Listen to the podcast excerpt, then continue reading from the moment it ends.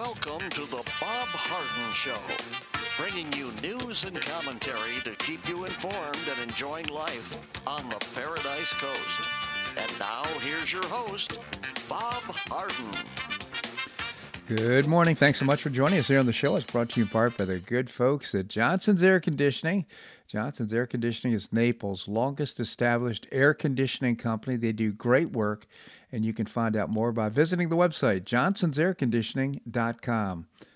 Also brought to you by Life in Naples magazine. Be in the know and stay up to date by reading Life in Naples. The website is lifeinnaples.net. We have a great program lined up for you today, including our guests uh, Kathleen Passidomo, our state senator, and also soon to be present Sen- uh, Sen- uh, Florida State Senate president. We'll also visit with Boo Mortenson. Seton Motley is the founder and president of Less Government, and Linda Harden will be with us as well. It is April the 5th, and on this day in 1951, the climax of the most sensational spy trial in American history was reached when a federal judge sentenced Julius and Ethel Rosenberg to death for their roles in passing atomic secrets to the Soviets. Although the couple proclaimed their innocence, they were executed in June 1953. The Rosenbergs were convicted of playing a central role in a spy ring that passed secret data concerning the atomic bomb in the Soviet Union during and immediately and after the World War II.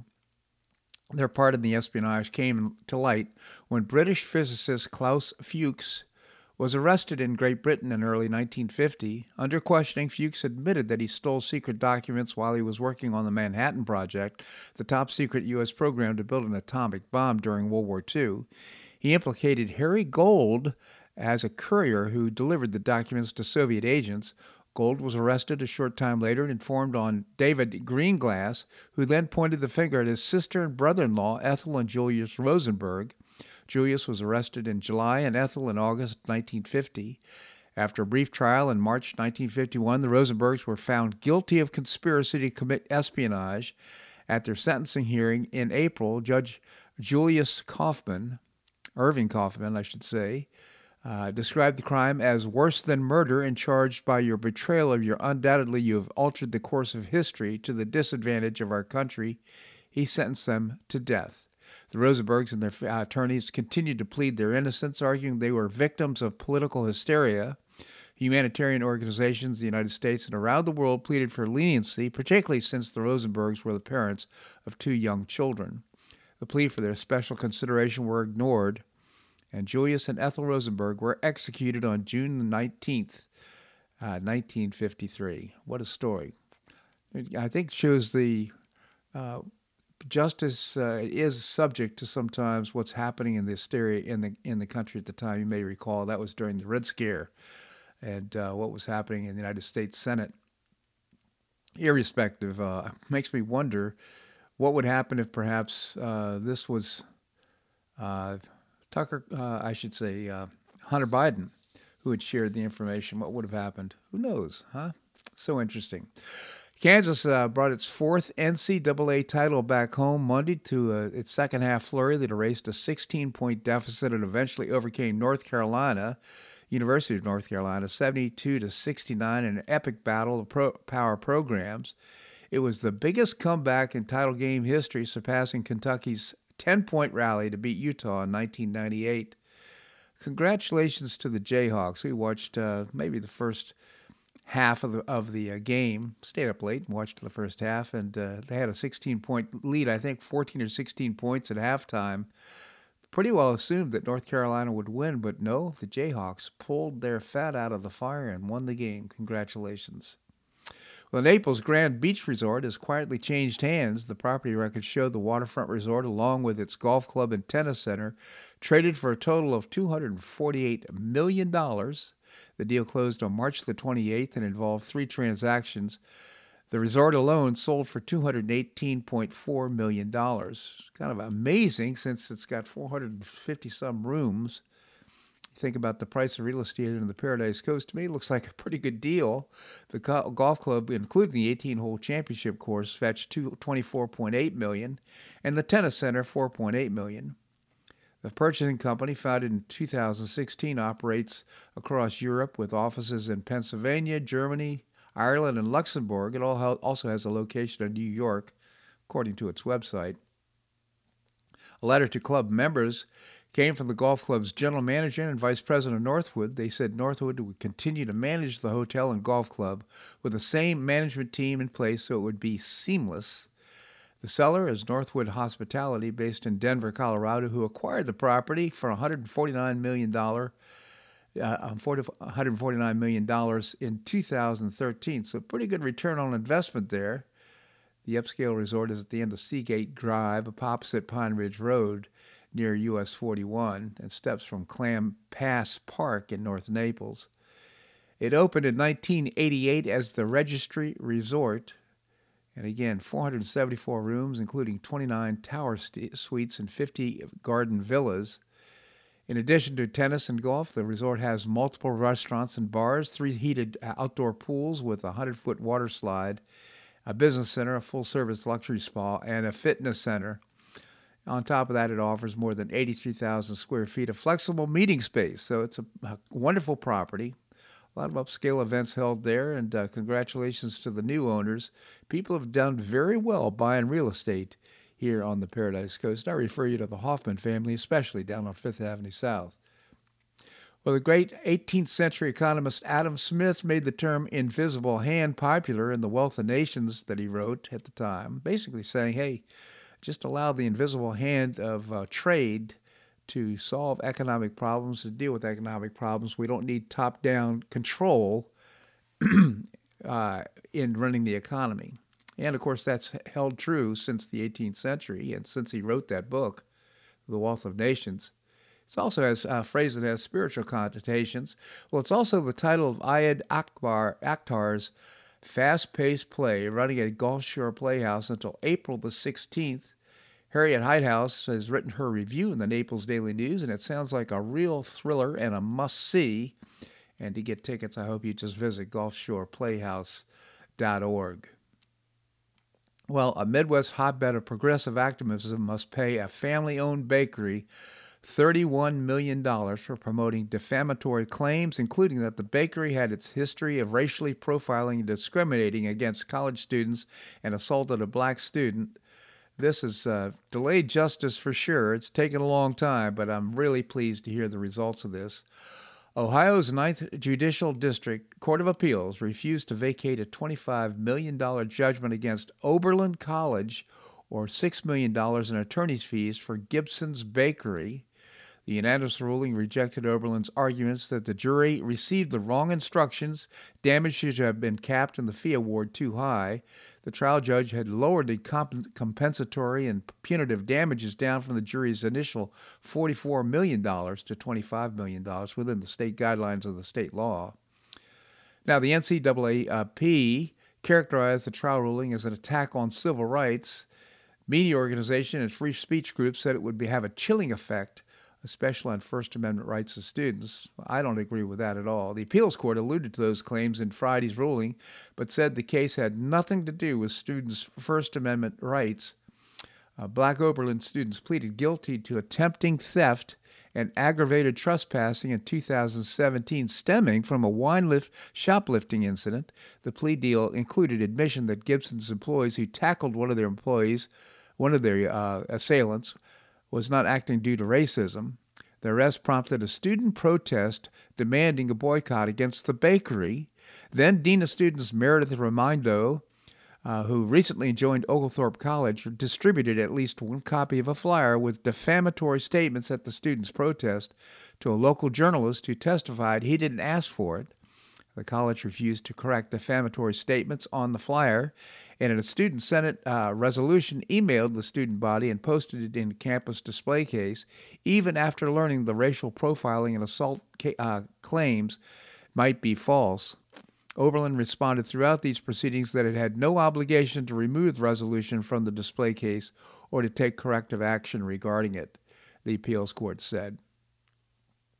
Given the uh, public's lack of knowledge of what had happened at the bakery and the ongoing tension on campus about racial injustice, these statements would convey to a reasonable reader that the arrest and alleged assault at the bakery were uh, racially motivated, that the Gibsons had a verifiable history of racial profiling and shoplifters over the base of the years, and those facts were a reason to boycott the bakery, bakery the ruling said. So uh, Raimondo, who uh, is named the defendant, admitted she instructed a subordinate to halt Gibson's purchases by the college's dining hall supplier in a claim claimed effort to appease the angry students. After a professor criticizes college's actions, Raimondo told another administrator she'd like to unleash the students on him. Well, this is a clear case of the students acting like a lynch mob. This is such an unfortunate case, and it's nearly drove this business out of uh, this company out of business, located close to Oberlin College. The uh, faculty was irresponsible, and clearly they, Raimondo, who is the name defended, also uh, acted on behalf of the college, and it, it, it really fanned the flames of hysteria with the students to get them to protest almost ruined their business. But uh, after all these years, I don't recall when the incident occurred, but it's at least 10 years ago. After all these years, there is justice. and They're going to receive a $25 million settlement and $6 million in court fees. Uh, in the post verdict statements are sending a clear message to me and my 91 year old dad who will just waited us out. Uh, David said in a, a, 2019 video he passed away months later. Now he had been uh, broke his back answering the door when students were banging on his door. So uh, a lot of the college is obviously disappointed by the appeals court ruling, which it's reviewing carefully as we evaluate our options and determine next steps. That, according to the media relations uh, director. So uh, the the case is well, perhaps it'll be appealed. Who knows? Make it to the Supreme Court. But I'm just really pleased that there is this justice. Hopefully now colleges will understand their role in raising good citizens instead of uh, fanning the flames of hysteria with their students and having these types of incidents occur where innocents are hurt. Uh, maybe they'll take a step back and say, "Hey, you guys got to be good stu- good uh, citizens when you graduate from here, and you're going to let the rule of law." Not hysteria, mass hysteria, determine how the outcome of these situations.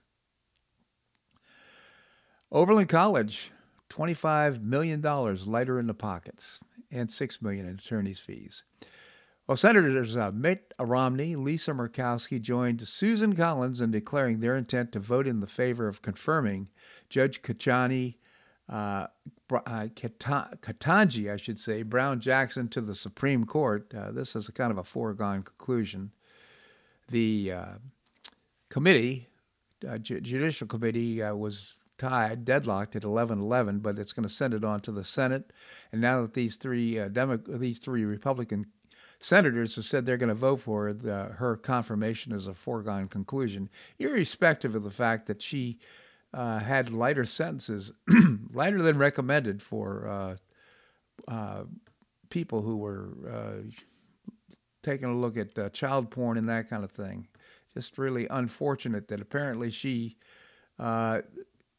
obviously a very bright woman, but characterized sentences in child pornography as lenient, and that's unfortunate.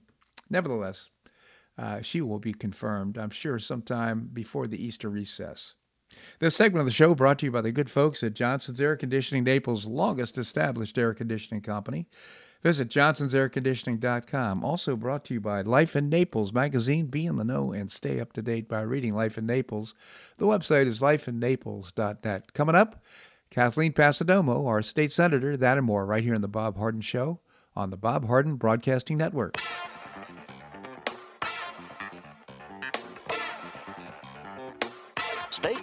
For more of the Bob Harden Show here on the Bob Harden Broadcasting Network.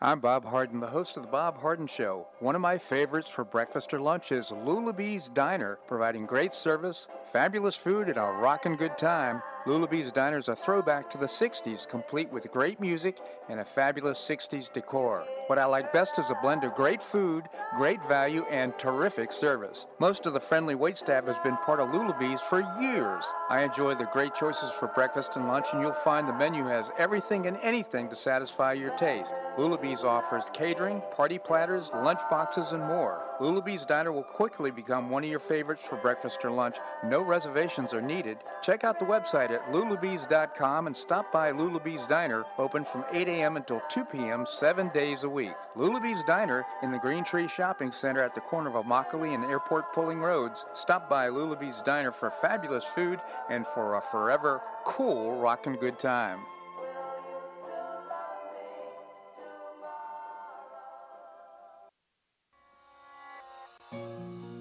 Collier County Sheriff Kevin Rambosk says the number one reason the elderly become victims is isolation. The Collier Senior Center goes a long way in keeping seniors connected with the community and with each other. The Collier Senior Center, located at 4898 Coronado Parkway in Golden Gate, provides comprehensive information regarding services and resources that affect the quality of life of older adults and their caregivers in Collier County, empowering them to maintain independent and meaningful lives. Here's Esther Lully, Director of Collier Senior Center.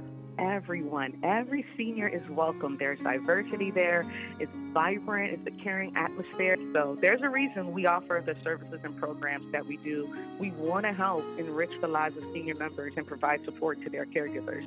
Want to find out more? Visit collierseniorcenter.org. That's collierseniorcenter.org. Or call the Collier Senior Center at 239 252 4541. That's 252 4541.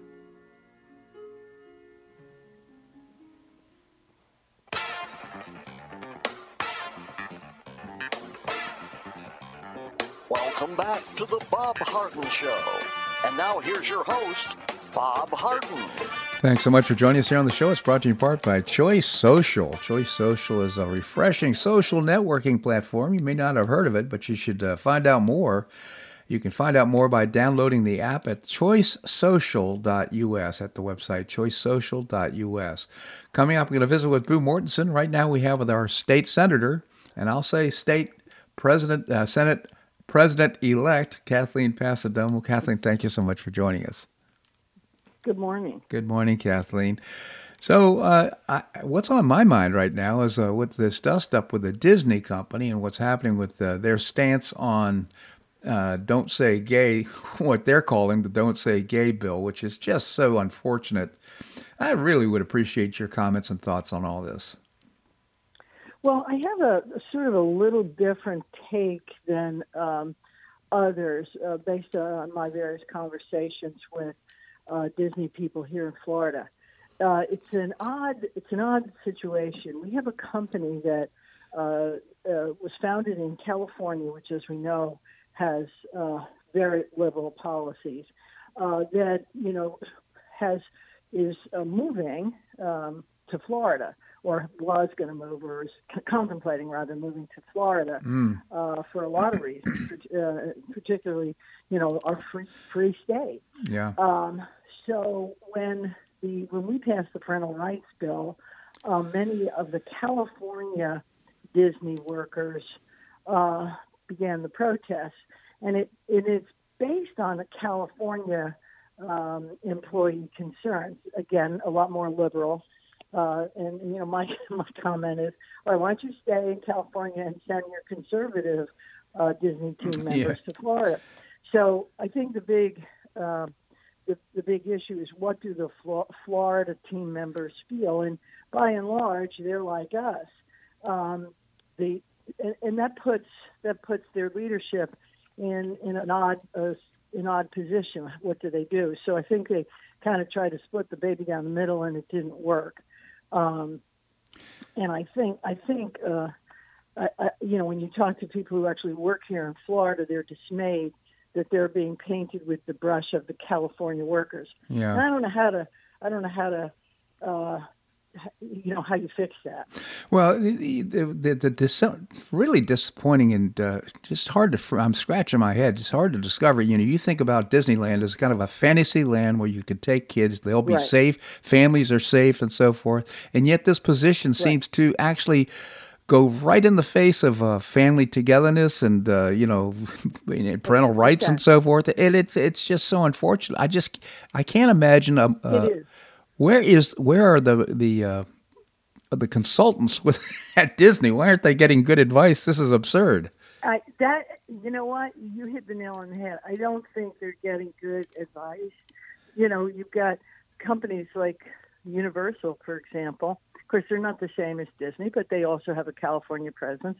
They're not saying anything. They just, you know, I guess their their whole, at least I assume, because they're not saying anything, is they're just look. I'm, we're a business. We're here to provide entertainment um, and provide jobs for Floridians. So you know, just uh, everybody do their own thing. And I had hoped Disney would do the same thing. I think I think I don't know their CEO, but I think it was a mistake to try to try to walk a middle line. I, I think they probably should have stayed out of it. Businesses should not be involved in uh, in talking uh, politics or public policy um, unless it affects business. Well, you know, it's it's so interesting to me that the uh, the governor's he's clearly not uh, he doesn't have a sense of humor about those comments, and he's saying we're going to take a look at the special authorization we created so many years ago that makes Disney its own city. It seems to me that could have huge ramifications for uh, Disney and uh, what's happening could, up there yeah. in Florida. Well, it um, it would be it would be something that could be looked at. At, at least should be looked at because uh, the Reedy Creek uh, um, is it's it's sort of its of its own entity. The question you have is, if we do look at it, what happens? Then it becomes part of Orange County, um, which is not equipped to handle. Um, you know, because Disney actually has their own police force. They have their own um, uh, sanitation. They have uh, they they do all the municipal services. So uh, then there would have to be some kind of um, uh, change in that. I mean, it's it's a lot. It's, it's not just say, okay, you're no longer uh, uh, governing yourself. It's Right. Who's going to do what, when, and where? But uh, those, as a practical matter, and as a land use lawyer myself, I think those special districts probably need to be looked at wherever they are to make sure that they're uh, governing properly, which is not a political ideology issue. Mm. Um, I suspect, or my hope is that Disney's going to say, "Look, we need to just stay out of this. This is not our, this is not our place. They shouldn't be involved in it." I think there was a, a you know, the California thing.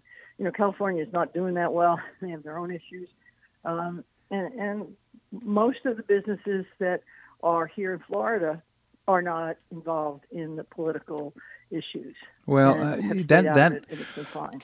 I, I think that summarizes where they should probably end up. But it, if I were the governor, and I'm not, but uh, I would say, I would say, you know, we'll be happy to just let uh, let things lie where they are, as long as you just re- have a retraction and you basically uh, give a correction to to everybody about what the law actually is, and uh, Exactly. and uh, and uh, and, and uh, maintain at least support for the law, since it is the law uh, here in Florida. So. Right.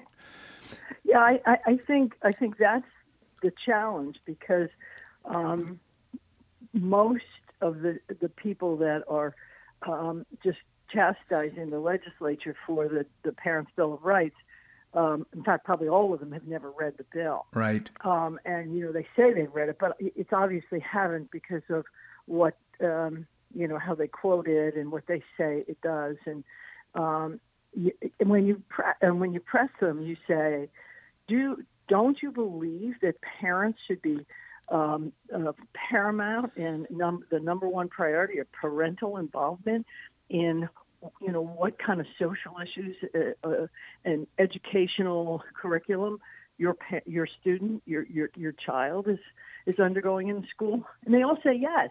Well then we say well that's what the bill says. So you can't do this. You can't teach curriculum on sexual gender and orientation or you can't change the services you provide to the to the uh, student without letting the parent know. Yeah. What's wrong with that? I know it, it's but, but, they don't. When you say that, they're like, "Oh, well, I don't know."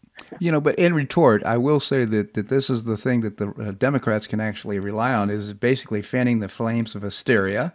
They basically uh, can't Right. they can't win on facts. They can't win.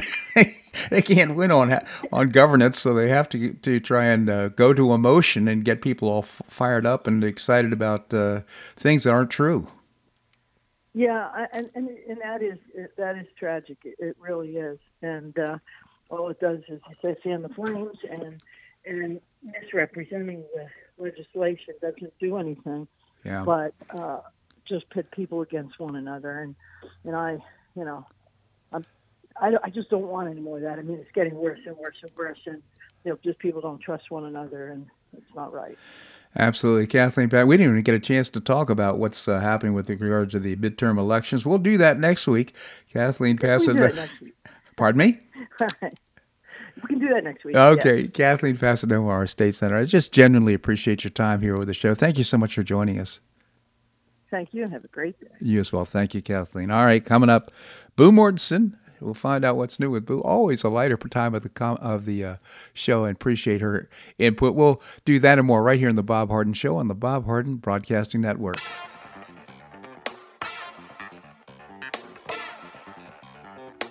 Stay tuned for more of the Bob Harden Show here on the Bob Harden Broadcasting Network.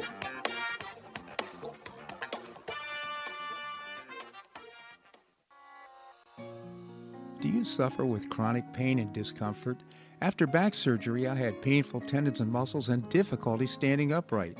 On a referral, I visited Dr. Alec at I Am Designed to Heal, Naples' only vitality and longevity practice where acupuncture, medical massage, energy healing, and integrative holistic medicine are harmonized to create a one of a kind restorative experience. After only two visits, my pain began to dissipate and I could stand and walk more upright. It was amazing. I plan to continue my treatments to enhance my sense of well being. Don't suffer needlessly with discomfort and pain. Improve your quality of life.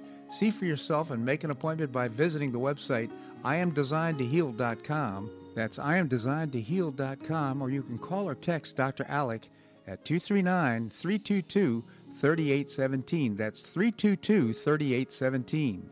Visit iamdesignedtoheal.com for an amazing, one of a kind restorative experience. You have questions about your retirement? Ameriprise Private Wealth Advisor Jason Nardella with Nardella Financial Group, a private wealth advisory practice of Ameriprise Financial Services LLC, can help. With the exclusive Confident Retirement approach, you'll work together to develop a retirement roadmap to get you where you want to go. Call Nardella Financial Group today at 239 325 1041. That's 239 325 1041. Office is located at 9015 Stratusdale Court, Suite 103, Naples, Florida. The Confident Retirement Approach is not a guarantee of future financial results. Investment advisory products and services are made available through Ameriprise Financial Services LLC, a registered investment advisor.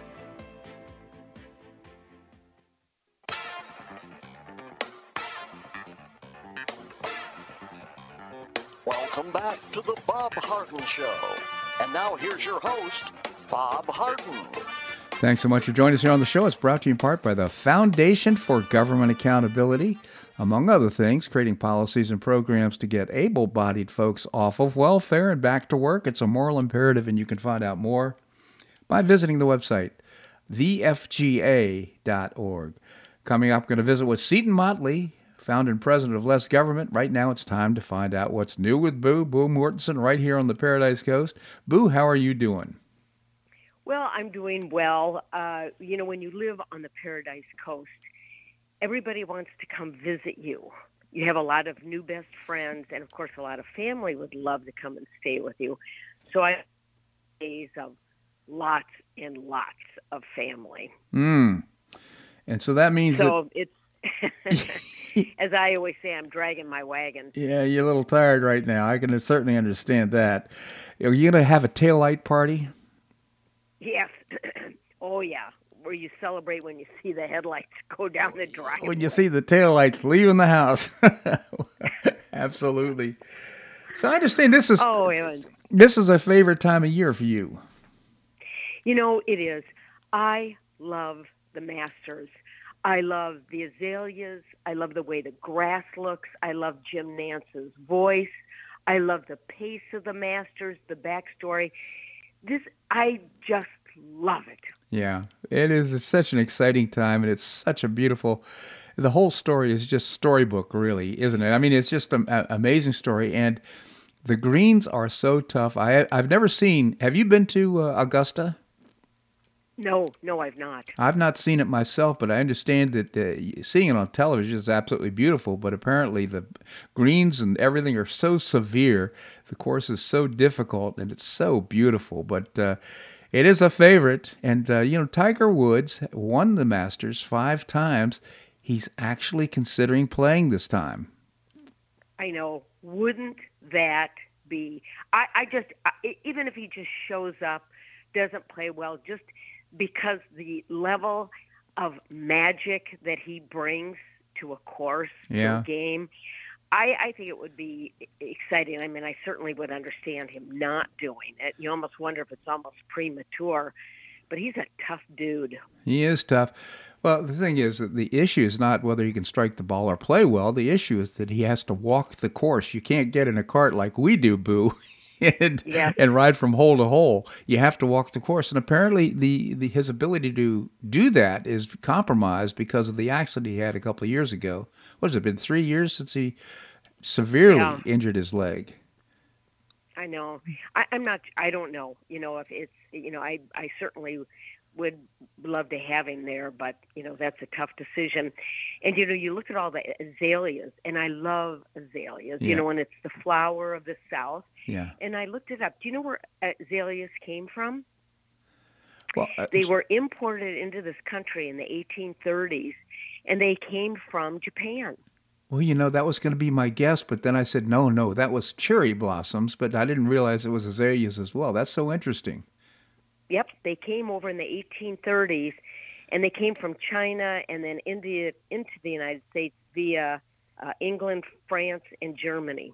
Yeah, a robust uh, bush, robust flower, but uh, very beautiful. It's just unbelievably beautiful. Yeah, and it's really the flower of the South. You know, they they thrive in the southern acid loving climate or uh, soil mm-hmm. and uh you know it's just and they're so magnificent and how the masters how that whole golf course get national gets them to all bloom at the same time is kind of a mystery to me but it adds to the again i use the word magic.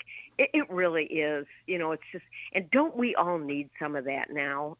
We certainly do and uh, golf has done a pretty good job, not a perfect job, but a pretty good job of stay, you know, not taking a knee and not doing all the nonsense, Black Lives Matter and all that nonsense. They've been done a pretty good job of keeping uh, their sport pure in terms of just entertainment for, for the viewers and for the for the golf enthusiasts. Uh, unlike basketball and taking a knee and what we've seen with other professional sports and even amateur sports, unfortunately. Right. Yes, I agree. So on a real world note, you know, Putin is, you know, all these atrocities now, the war crimes that are coming out by Russia are so, so horrible and so tragic, and it's you, you can't even look at the pictures really.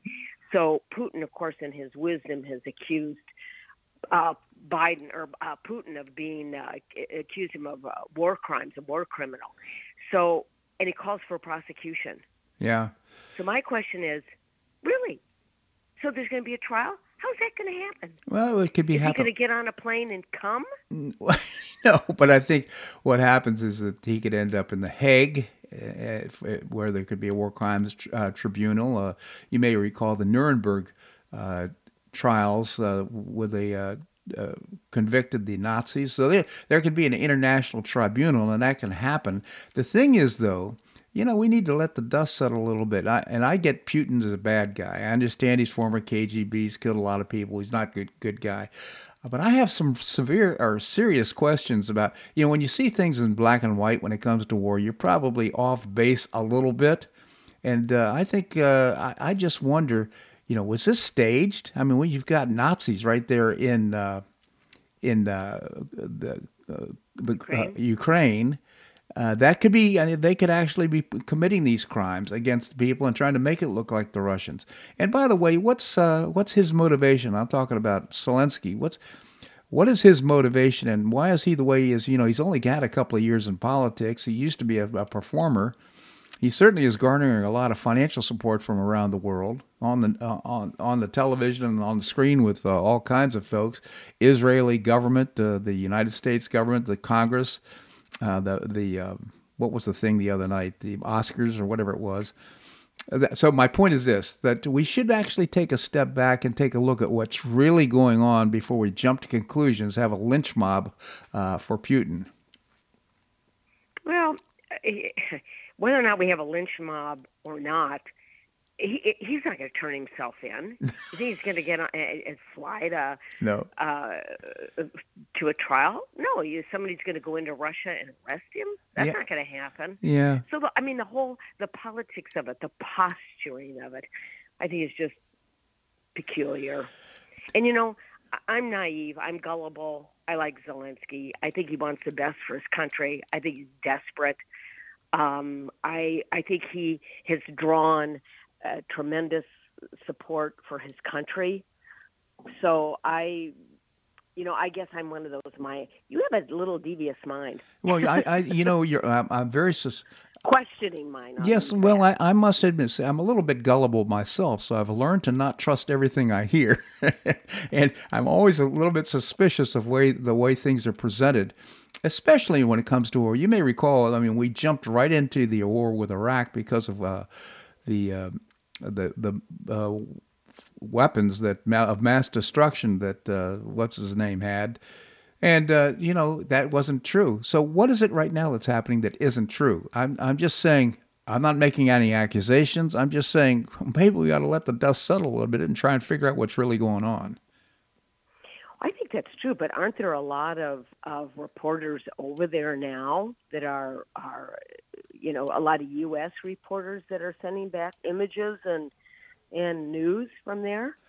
Uh, I- yes, but I, like I would s- I, consistent coverage. I would ask what's their motivation. I mean, uh, do we trust the news? I don't uh, necessarily trust the news, and I think there is an agenda with the news. And I, it just right now it looks to me like uh, Putin bad, Zelensky good, uh, and uh, it makes me wonder also how this is going to play into the midterm elections and how either uh, the virus or the war is going to be used in order to chop up the Democrats at midterms. You know, you may have a good point there. Yeah. I think they're desperate. Yes, they are. Boom They're, they're looking for a win. I think so. So Boo- we're not going to. So this is my advice to you over this weekend. Don't think about politics. Don't think about war crimes. Just focus on the zen of golf. I like it, Boo. What great advice for all of us. Thank you so much for joining us here on the show. My pleasure. All right. Have a great week. Coming up, we're going to be visiting with Seton Motley, the founder and president of Less Government. That and more right here on The Bob Harden Show on the Bob Harden Broadcasting Network.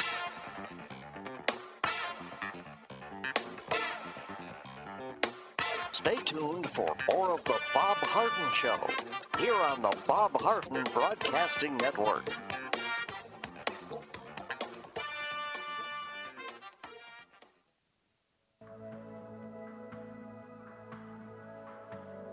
Do you suffer from joint pain in your shoulders, hips, or knees? I was suffering from debilitating pain in my knees. On a referral, I saw Dr. George Markovich with the Institute for Orthopedic Surgery and Sports Medicine. He successfully treated my symptoms and pain for several months. Finally, having exhausted all alternatives for pain management, Dr. Markovich and I agreed that surgery was my best alternative. Dr. Markovich replaced both of my knees in 2006, and I now have full range of motion in both knees, and I have no pain. I now play golf and exercise free of debilitating pain in my knees. Don't suffer needlessly with joint pain. Call orthopedic surgeon Dr. George Markovich with the Institute for Orthopedic Surgery and Sports Medicine at 482 5399. That's 482 5399. He did a great job for me and he'll help you too.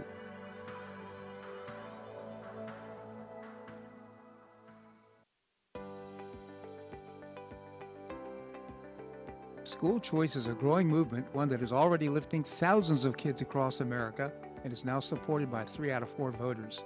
The Optima Foundation, a 501c3 nonprofit, was founded to support the establishment and expansion of superior schools of choice. Optima's goal is the successful launch of Hillsdale College, classical academies, and other schools of excellence, serving kindergarten through 12th grade. The mission is to train the minds and improve the hearts of young people through content rich classical education in the liberal arts and sciences with instruction in the principles of moral character and civic virtue. A terrific product of the process, Naples Classical Academy opened this fall, and a classical virtual school, Optima Classical Academy, will open in 2022. Find out more by visiting optimaed.org. Help children in Florida optimize their education opportunities. Visit www.optimaed.org.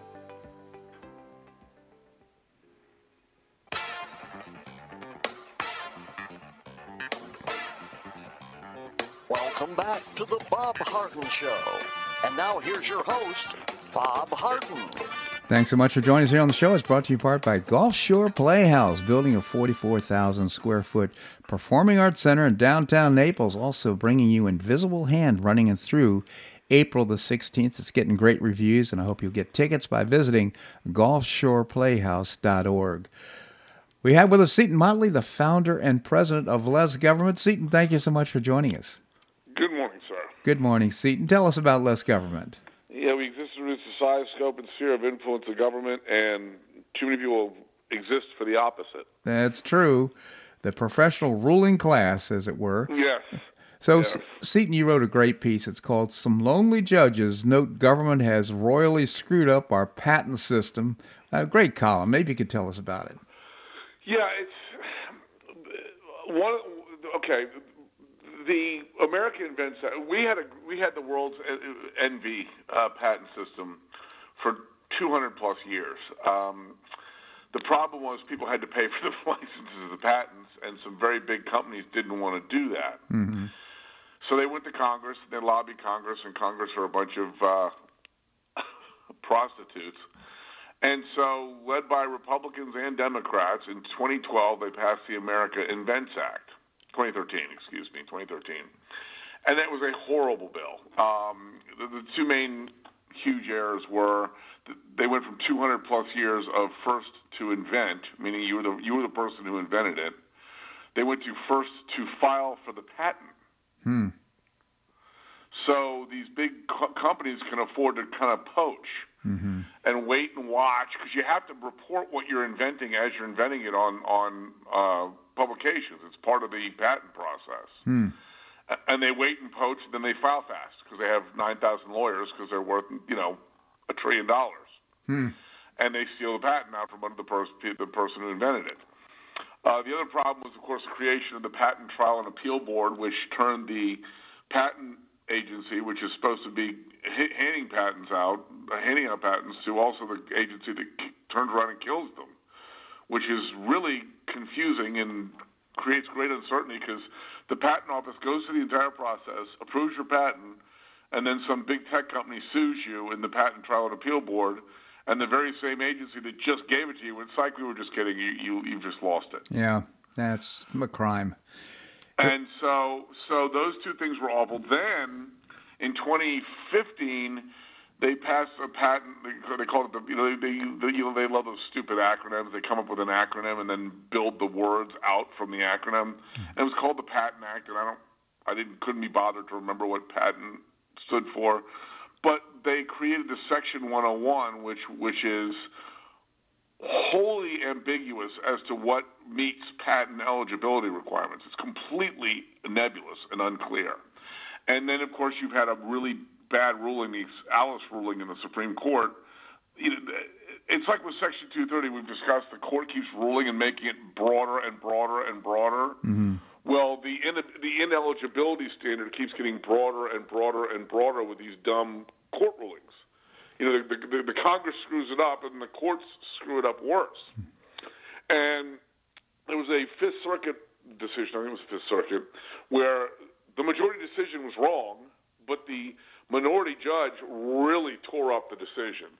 And basically, and then and there was another uh, woman who just retired, another judge, who said, you know, we've made a mess of this entire patent process. The the laws are dumb. The Section 101 is completely out of control and insane, and we've been, you know, she said our entire, you know, they, you know, the en banc rulings where they yeah. ask for every judge's opinion on a, on a matter. Right. He said every judge, all 12 judges, asked for the Supreme Court to revisit their stupid Alice decision, and the Supreme Court wouldn't take it up. Huh.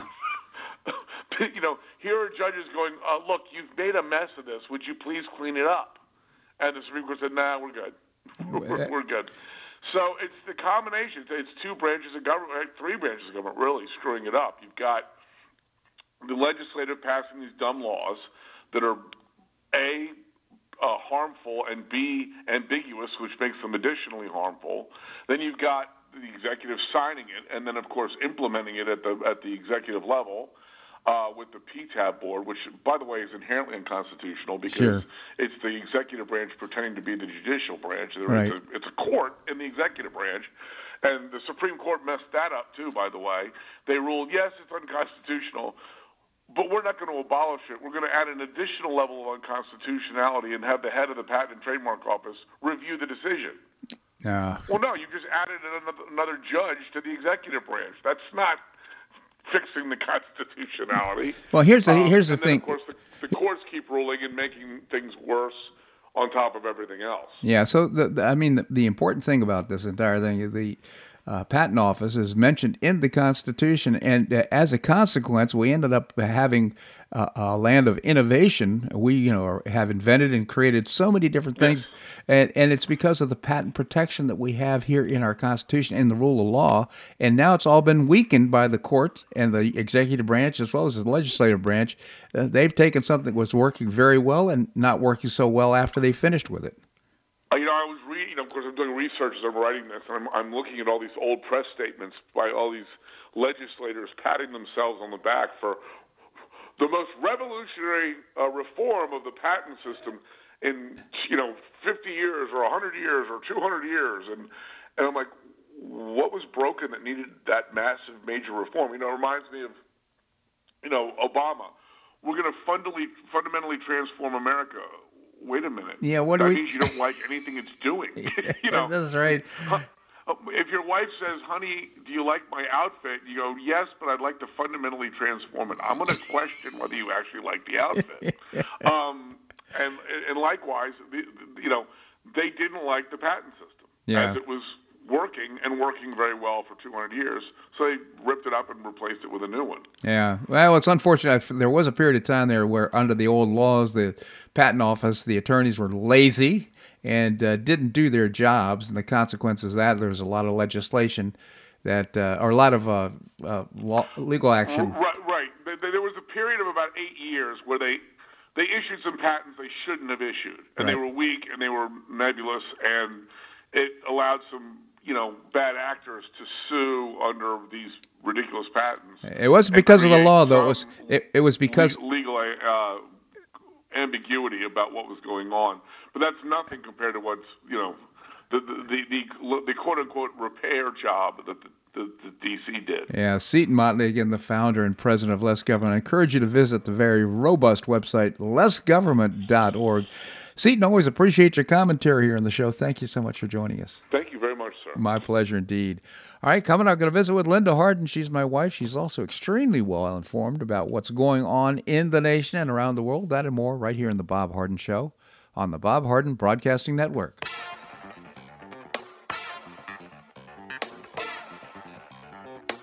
Stay tuned for more of The Bob Harden Show here on the Bob Harden Broadcasting Network.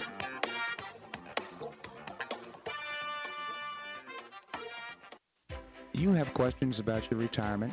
Ameriprise Private Wealth Advisor Jason Nardella with Nardella Financial Group, a private wealth advisory practice of Ameriprise Financial Services LLC, can help. With the exclusive Confident Retirement approach, you'll work together to develop a retirement roadmap to get you where you want to go. Call Nardella Financial Group today at 239 325 1041. That's 239 325 1041 Office is located at 9015 Strada Stell Court, Suite 103, Naples, Florida. The Confident Retirement Approach is not a guarantee of future financial results. Investment advisory products and services are made available through Ameriprise Financial Services, LLC, a registered investment advisor.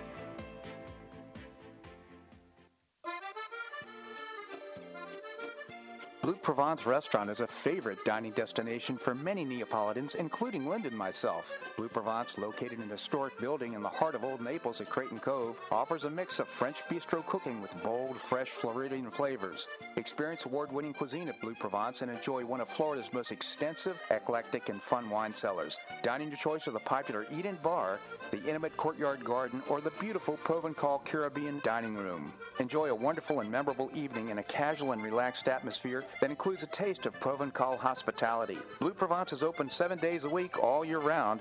Visit blueprovencenaples.com for reservations, everyday specials, and coming events. That's blueprovencenaples.com or call 261-8239. That's 261-8239. Blue Provence French Restaurant in the heart of Old Naples.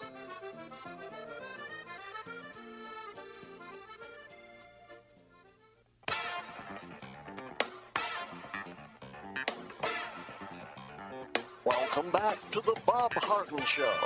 And now here's your host, Bob Harden.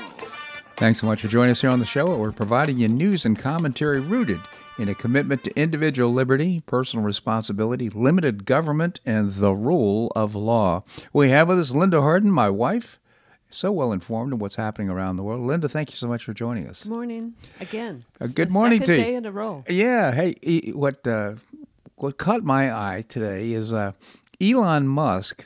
He's the richest guy in the world, is if I'm not mistaken. I He's- believe well, he's up there. he's way up there. Well, he took a a, a stake, a 9.2 percent stake in Twitter. Uh, Twitter, of all things, and it, it's kind of curious. He he did this poll. Apparently, there was a poll to determine uh, whether people thought that uh, people it was a free speech platform, the kind of the city square, if you will, and uh, people replied that no, Twitter Twitter is not the city square. It doesn't uh, it censors spe- speech too much. So uh, he bought 9.2 percent stake in Twitter, which happens to be the largest stake owned right now. Dorsey, the guy that uh, started the company, only has a two percent stake currently. You know what? I saw a, a funny meme, meme on um, social media yesterday, and it's about this guy that's that's portrayed as Elon Musk going around with a paint gun to all the employees in in in Twitter, including Jack Dorsey, and just firing them Yeah. because he's got he's got so much he's he's bought so much into into Twitter. I mean, he's in charge now, and it'll be so interesting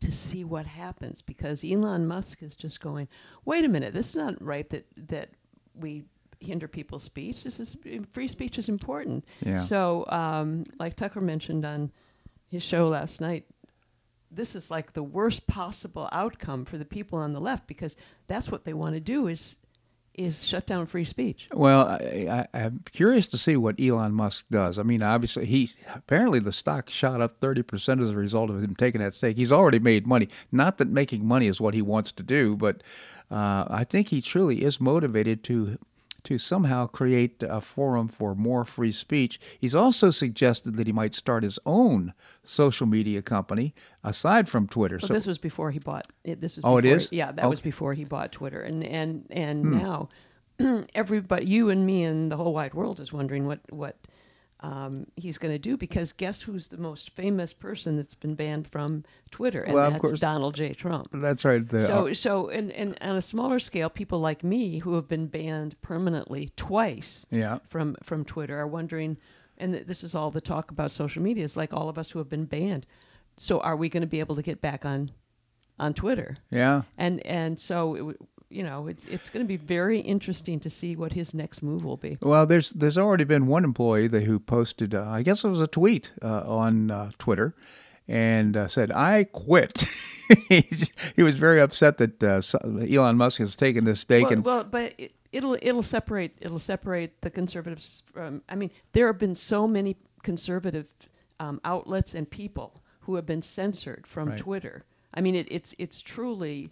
Um, it's it's been truly demonstrated as a left wing post that you can't say anything on Twitter that that would um, demonize COVID, uh, anything related to Donald Trump. Look, well, look what they did to um, the New York Post um, before the election when, Uh, when that Hunter Biden strike. came out. Absolutely. Well, and here's the interesting thing: Elon Musk has taken some unpopular or not mainstream views about a number of things, including COVID, uh, uh, hydroxychloroquine, uh, about uh, you know he's and he's been right about well, sure, and, and- everything. And, so the left is running around with their hair on fire now, going, "What are we going to do with this guy?" He's he's just he's just flipping the middle finger at all those people and just saying, "I'm going to do what I want, and you're going to have to live with it." Well, it's not quite that simple, but because he's got a board of directors there, and he's going to have to win popular votes and all kinds of things. So he's not he's not a dictator there. I would love to be a fly on the wall of the board next board meeting. Yeah. So, but he's a smart man, and he is an he's- and independent man, and he's and he's pretty unflappable. and he's unflappable.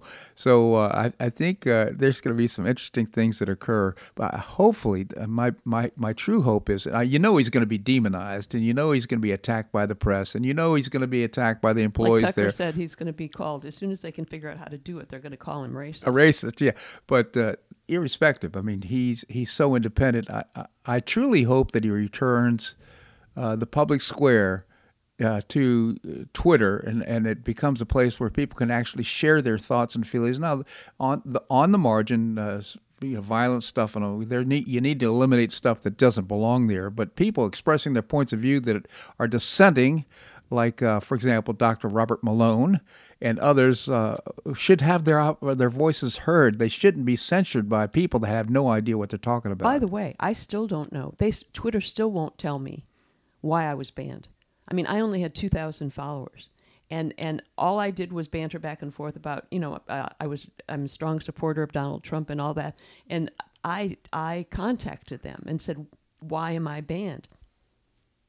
You know, I saw I saw a couple of your posts. I forget it's Twitter. It may have been Facebook, where it said the, it, this content cannot be ver- verifiable, or something like that. But but but that's so silly now because Facebook is even they're even censoring their own the truth. I Yeah. mean, they just censor the truth. And and oh by the way, don't even get me started on Mark Zuckerberg because he is he is in hot hot hot water for his election interference. I, I um, would certainly. I'm happy to hear that. That which brings up the whole to- topic about what's happening on the 20 November 3rd election, the 2020 election, and there are there are some really interesting developments. I think the walls are slowly but surely closing in on these election results. Well, so it's really interesting because um, Citizens United is coming out with this movie. I think it's today called Rigged, and you can get it um, digitally or, or whatever. Um, you can go to citizensunited.com or rig.com and get this movie. And it, oh, by the way, it's all about how Mark Zuckerberg Ah. influenced the 2020 election with his hundreds of millions of dollars. Yeah, how about Den- Dinesh D'Souza's 2,000 Mules? When's that coming out? That's coming out soon. I think it's coming out um, probably later this month. yeah, so that those are going to be two great contributions to the conversation. Oh, wouldn't that be a shame if those, if all that information was um, shared on Twitter? The, the, the left is panicking. Well, here's the here's the here's the thing. I mean, we're, this has all been a political football, and unfortunately, as opposed to the, how the Constitution reads and the state houses and the uh, state governments running the elections and running them smoothly, there's there's it's all been politicized, unfortunately. But slowly but surely, the truth is coming out on what's happening. Well, and, and, and let me just say this what was so interesting about um, Fox and Friends this morning, which I'm really having a tough time watching because this Steve Doocy just comes out screaming at people in the morning. Of course, he's from Kansas, and so he was screaming even more About the Jayhawks. but the first thing, instead of pushing the war, how awful the war is, guess what the first story out of the box was? Elon Musk and Twitter. That it, it, it superseded anything to do with the Ukrainian war and whatever. It's it was pretty amazing. Yeah, amazing indeed. So, uh, you know, I, I, I, I'm hopeful. I'm hopeful as a result of the news that we're hearing that uh, a lot of good stuff is going to start occurring. You, you keep on saying there's this is going to be a good week. It's going to be a really interesting week because there's there are so there are so many things happening. And I, I saw on social media that that um, uh, Durham is supposed to come out with some new filings on Wednesday. Wow. And so, but all this stuff is happening. Um, it the, the the media, like I mentioned to you off air, is pushing the war, war, war, war. We got to have war. It's all to distract. excuse me from from Hunter Biden. it's scary that this administration is pushing war with Putin so much is or- in order to distract with all the crap that's been go- Well, going yeah, on. you know the problems with the border. Well, they won't even talk about that. By the way, I don't know how, how offended you are, but I'm offended that our tax dollars are going to fight a war half a world away. This guy, uh, the Ukrainian president, is going on the Grammys. I know. tr- I mean, and he's giving this. Why is it, why does he have time to do that? Can I just say he is wanting, he is wanting all this stuff from the United States. Meanwhile, the media will not focus primarily on what's happening on the southern border. Why isn't our our, our tax dollars and going and to defend that? and inflation. uh, There's there's so many problems. Well, anyhow, I just oh, we're out of time again. I can't believe it. I always appreciate your coming on the show and uh, sharing your enthusiastic views. Thank you so much for joining us. By the us. way, don't forget rig.com. Go check it out because that promises to be a one blockbuster. All right, rig.com. Linda, thank you so much. Well, that's a wrap here in today's show. I hope you enjoyed it. Tomorrow we've got great guests, including Bob Levy, chairman of the Cato Institute, and Andrew Joppa, professor and author of Josephus of Oz. Always appreciate your comments on the show. You can send me an email at bobharden at hotmail.com, bobharden at hotmail.com. Also, if you enjoy the show, tell your friends. Let them know uh, about the Bob Harden Show. Always want to be prepared, make sure that we give you a good experience uh, to listen to. Uh, I hope you make it a great day on the Paradise Coast or wherever you are. Namaste.